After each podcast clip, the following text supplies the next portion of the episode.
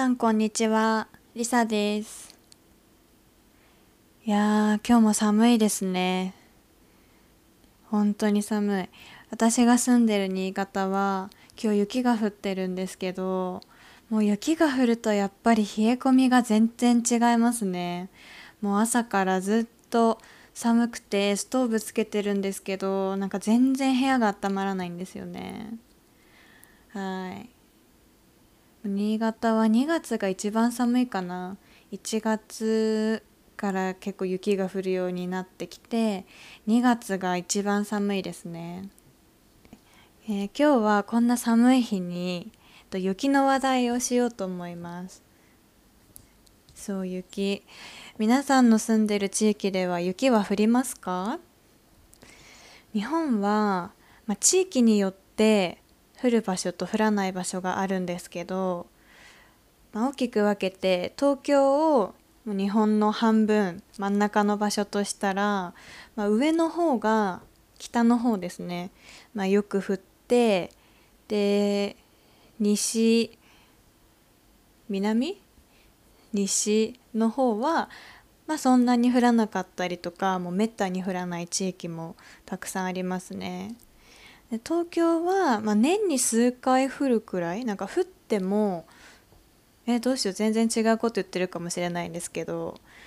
年にまあ降ることもあるんですけどそんなに積もらないと思いますね。がもう積もってもあの地面がうっすら雪で覆われるくらいの雪の量でなんか全然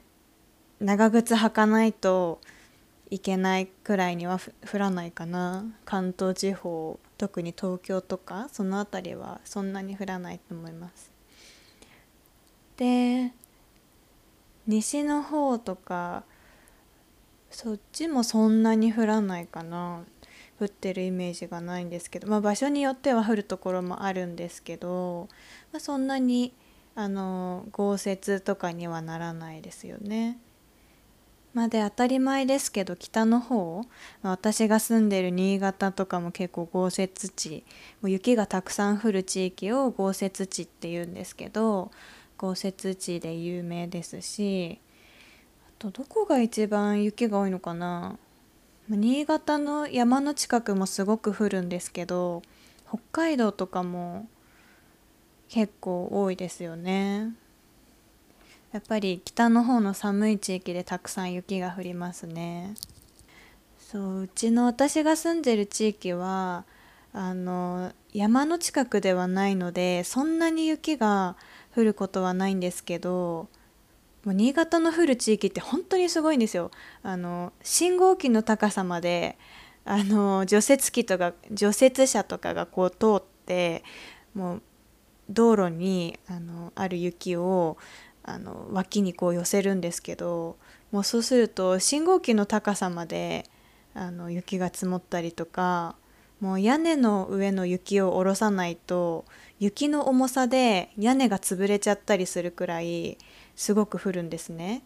屋根の上に積もった雪を下ろすことを雪下ろしって言うんですけどそう田舎あの新潟の山の近くとかはその雪下ろしをしないとあのもうその雪の重さで家が崩れちゃったりすると悪いので崩れるというか家が傷んじゃったりすると悪いのであの屋根の上に人が登ってこう雪を下ろしたりするんですね。そうすごい危ないんですけど結構あの山の近くに住んでる方は毎年そういったことをしてあの雪の季節を超えてますね。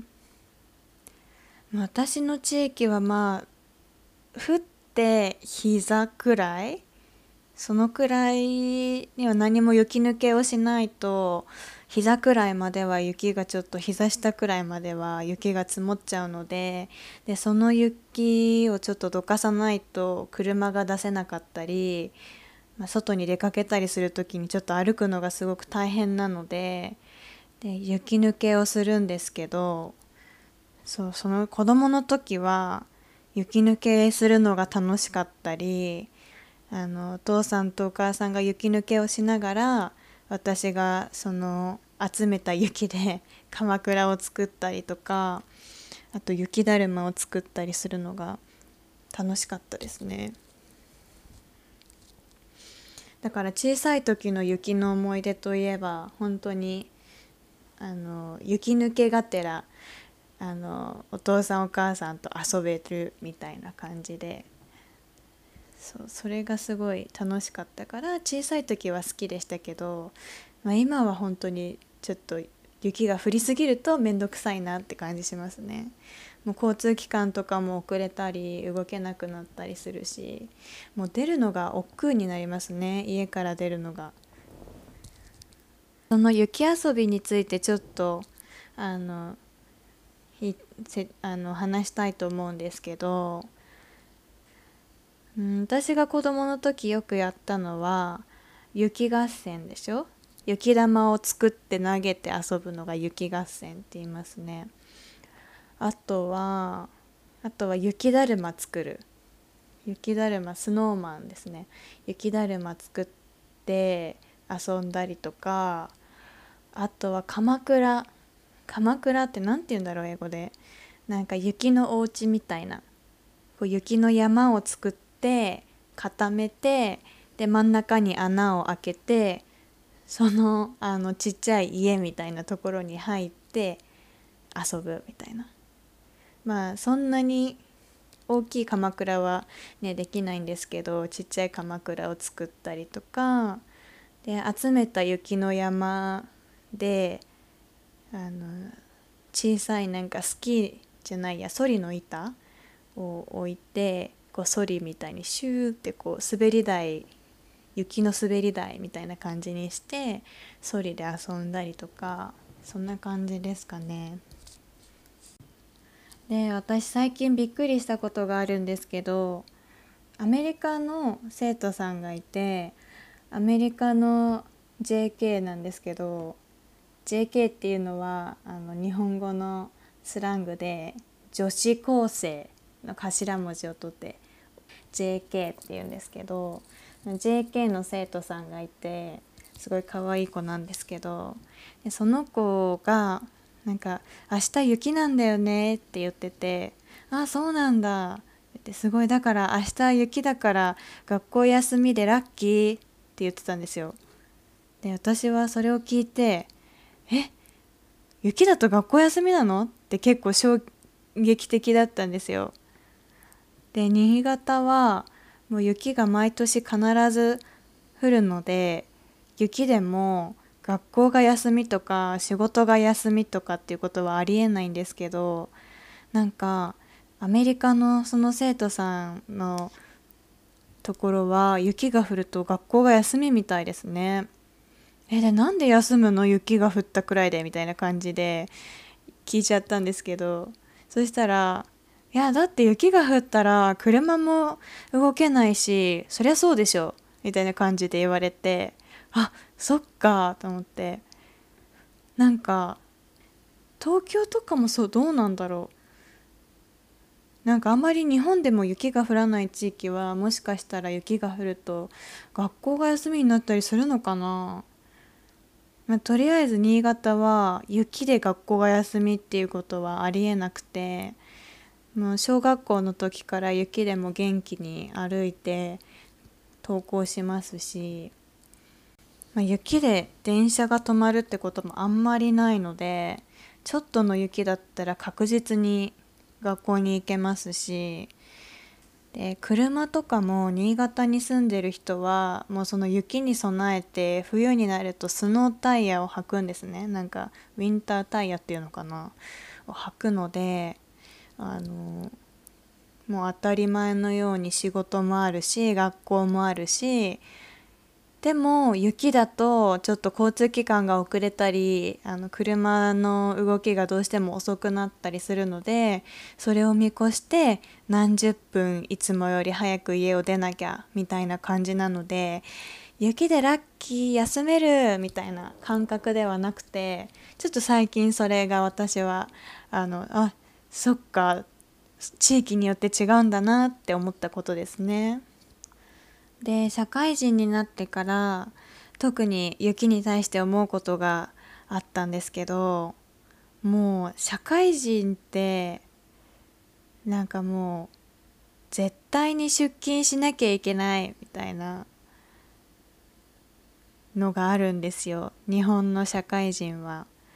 から本当に雪がすごくて毎年そこまで降るわけじゃないんですけど去年だったかな？去年の1月とかもう何十年に一度の大雪って言われてて新潟がですね。めちゃくちゃ降る年が、まあ、何年かに1回あるんですけど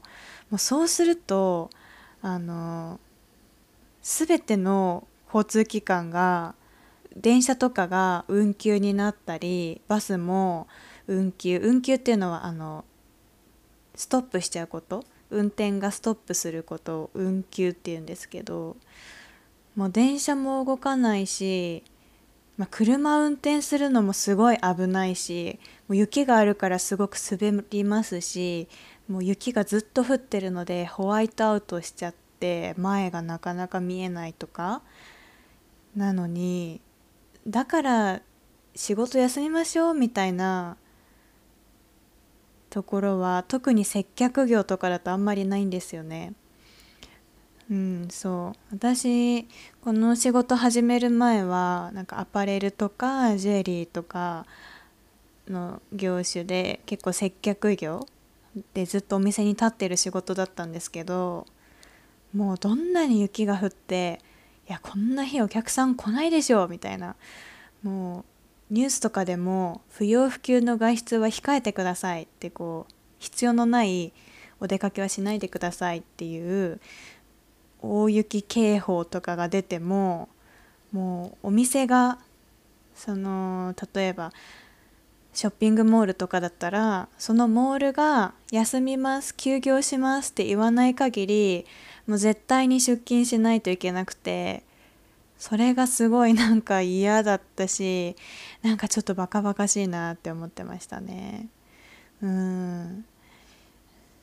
で私がジュエリーやってる時にちょっと雪の多い地域からあの来る先輩がいたんですけどものその先輩の地域はもう本当に私が住んでる地域と全然違うレベルでもう雪が降って歩くとなんか足が全部埋まっちゃうくらい腰くらいまであの雪が降ってるしでもその朝早朝なんて誰も雪抜けしてないからもう道がないんですよ。でそういうレベルで降るともう電車もさすがに運休になっちゃったりするともう来る術がないんですよね車を持ってなかったりするともう出勤できない仕事に来れなくて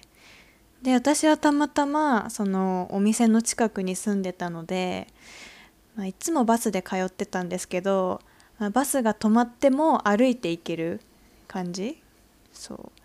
私の住んでる地域でもね結構ね膝上くらいまでその時は積もってたんですけどもう長い長靴を履いて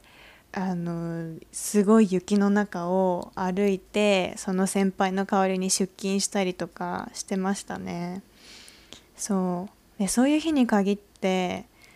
いやそんな日なんてお客さん来ないじゃないですか。あの必要のない外出は控えてくださいって言われてる時になんかジュエリー買いに来たりお洋服買いに来たりする人なんていないんですよね。でそういう日に限って、まあ、売り上げもそんなに経たないのになんかもう一人でお店にずっと何時間とかかな？十何時間とかずっと一人で立っててもうお客さんも来ないからもう本当に孤独に 一日何かしらやることを探して立ってるみたいなことも結構なんかそういう接客業ではあるある？雪国の接客業ではあるあるなんですけどそれがめんどくさいな。めんどくさいっていうかなんかもうなんでこんな時に来なきゃいけないんだろうみたいな。その先輩が悪いとかじゃなくてもう先輩のそのねあの命が危ないから私はむしろ先輩の代わりに全然出勤できるなら出勤したいんですけどなんかその何が何でも仕事に行かなきゃみたいななんかその日本の働き方みたいなのが私はあんまり好きじゃなくて。そんなこと言ったら日本でね働く、まあ、日本だけじゃないかもしれないんですけどそうなので私はねやっぱり雇われるのがあんまり好きじゃないんですね。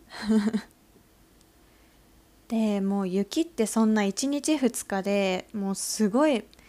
めちゃくちゃ雪が降ったりすると1日2日で雪が溶けるってことはないのでもう1回どっドカッと降っちゃうと、まあ、次の日もまたたくさん降りますし普通の生活が送れるようになるまで数日かかるんですね。でそうすると雪が多い地域に住んでる人は出勤できなくなるんで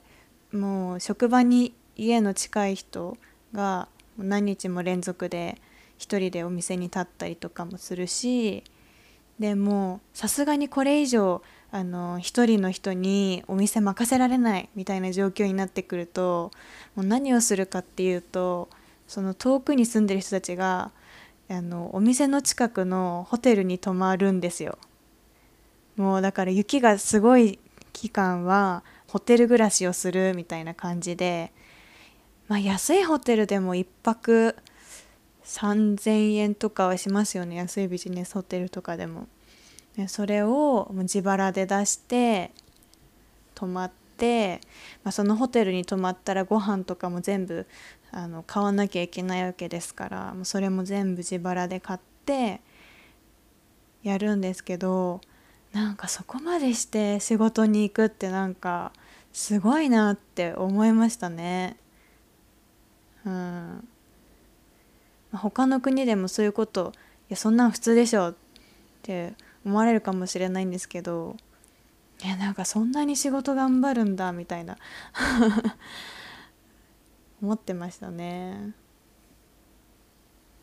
はい。ちょっと後半ね日本の 働き方事情の愚痴みたいな感じになっちゃいましたけどとりあえず今日はこの辺りで終わりにしようと思います。まあ、雪が降らない地域に住んでいる方からすると、まあ、雪と一緒に生活するってどんな感じなのかなっていうのがちょっとでも分かってもらえたり、まあ、雪綺麗だよねだけで済まない事情とかもたくさんあったりしてそう ちょっと最後は本当に雪の話というか会社の愚痴みたいになっちゃったんですけど、まあ、もうその会社ではね働いてなくて今はありがたいことにあの一人で自由にお仕事させてもらえてるので、まあ、そのあの環境に感謝しながらもまた明日とかできたらあのポッドキャスト撮りたいなと思うので、はい、ぜひよかったらまた聞いてください。はい、じゃあ今日はここまでで、はい、リサでした。ありがとうございました。バイバーイ。